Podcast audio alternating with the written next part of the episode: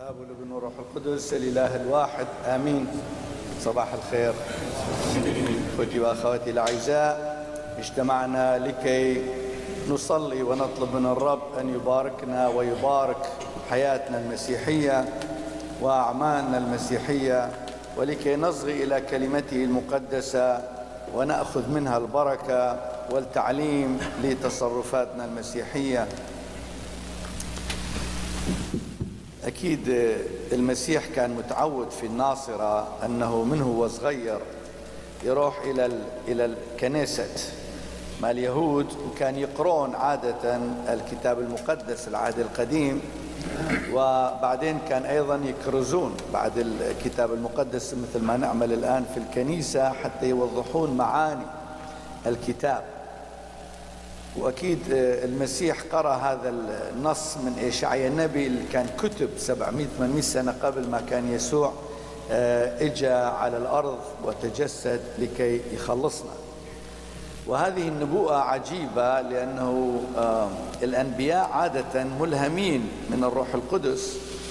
حتى كتبوا هالكتب المقدسة أو قالوا هذه الأقوال.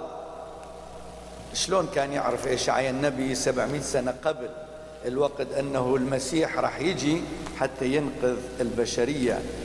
فكان إلهام روحي أكيد لأن الله كان يهيئ الشعب بطرق مختلفة حتى يحضرهم إلى مجيء المخلص.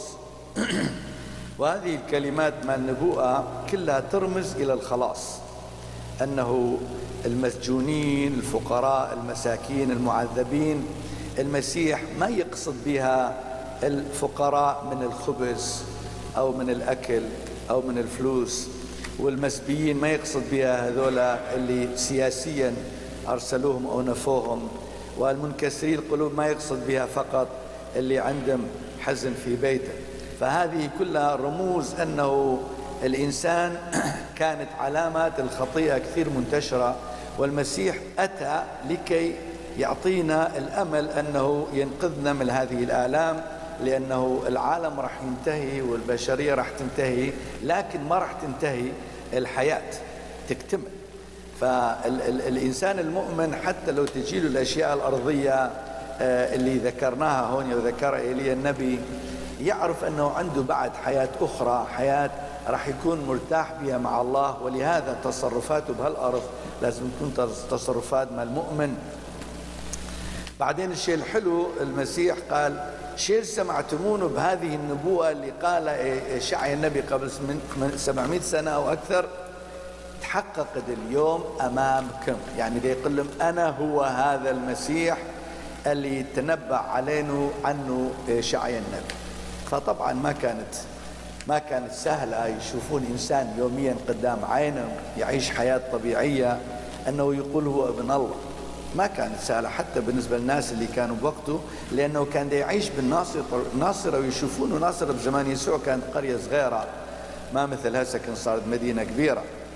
ف ولهذا قالوا هذا منه يعتبر نفسه ابن الله. مو ما كانت سهلة. طبعا هذه أفكار مال ذاك الزمان. اليوم بعد أكو ناس ما يؤمنون يسوع هو ابن الله. حتى بيناتنا نحن نجي على الكنيسة. فما لازم نلوم هذوك الناس.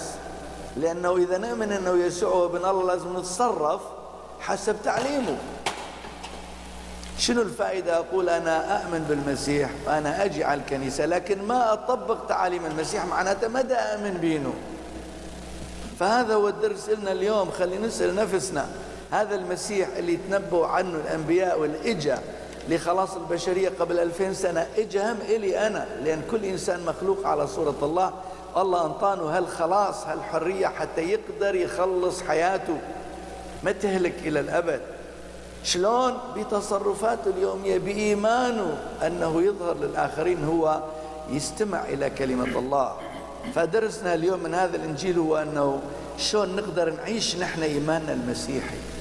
ما بس نقول أنا مسيحي ما بس نقول أنا عمدت ما بس أجي على الكنيسة لأنه تعودت أجي من من أنا صغير لا لازم أجي كمؤمن.